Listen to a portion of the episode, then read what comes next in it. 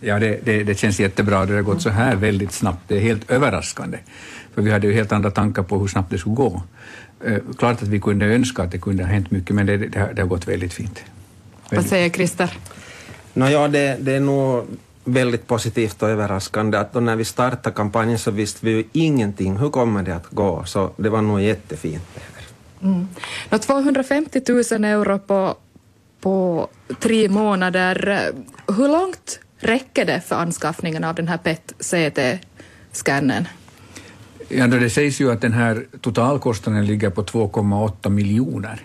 Men det är ju så att, att om vi nu har våra 250 000 i botten plus vad det blir utlovade från två andra medicinska stiftelsen och sen från en annan stiftelse 100 000 var, så är det ju nästan en halv miljon. Och det är ju liksom allmänt insamlade pengar, så det är ju jättefint. Det betyder ju också att sjukvårdsdistriktet inte behöver då ta så väldigt mycket lån och, och, och kan sänka sina kostnader tack vare det. Mm.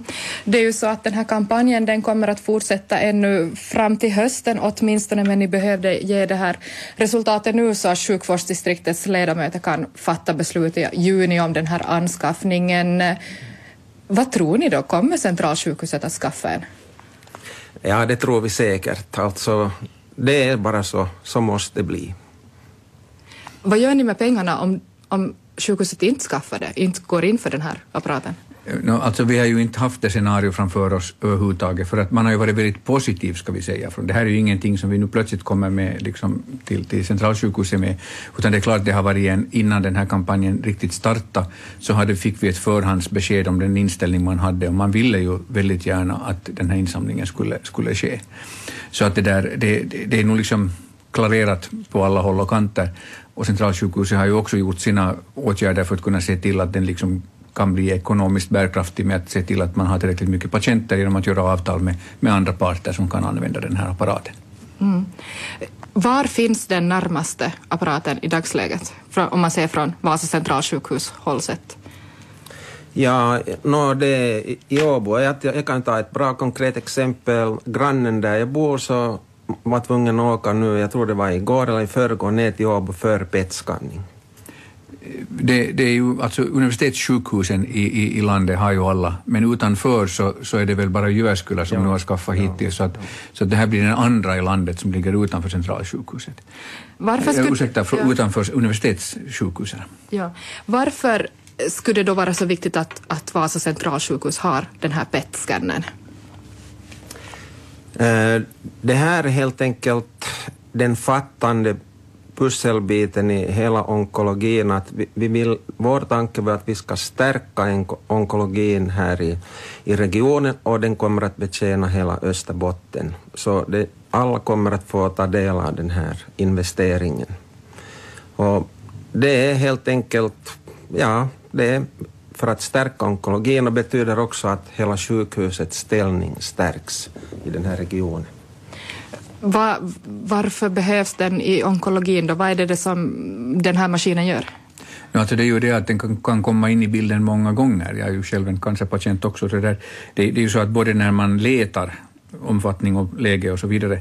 Och, och sedan också för att se på resultatet, så att minst två gånger kan, det väl hamna, hamna, kan man hamna i, det här, i den här apparaten. Och, och, det där, eh, så att det, det, är nu en sak, men, men det ju också, finns ju också andra enheter inom centralsjukhus som säkert kommer att kunna använda den här. Det har ju nämnts att, att både lungor och hjärta kommer att behöva den och säkert också andra där man letar efter saker och ting för att kunna diagnostisera på rätt sätt. Mm. No, insamlingen den har pågått i tre månader, 250 000 euro som sagt. Hur har ni gått tillväga för att samla in de här pengarna? Uh, vi, vi har gått tillväga så som att um, vi, vi har satt upp en sån här kampanj på sociala medier och också i printmedia och, och, och från början så kontaktade vi olika kändisar som hakade på och via dem då så spred det sig liksom som vatten på ringar att deras liksom nätverk och sen vidare och vidare. Sen har vi ner, ner på en sån nivå att att gemene man började känna till den här kampanjen och det kom liksom helt av sig själv sen här på slutet att mitt i allt så kontaktade någon bara hej, vi skulle vilja vara med, vi vill vara med, vi vill vara med. Mm. Ja, alltså det vill jag nog tillägga till det att det har varit dels har det varit de här privata donatorerna förstås, men väldigt mycket föreningar och, och, och av olika slag som har arrangerat olika konserter eller olika kafétillfällen eller någonting annat och låtit vinsten gå till, till den här kampanjen.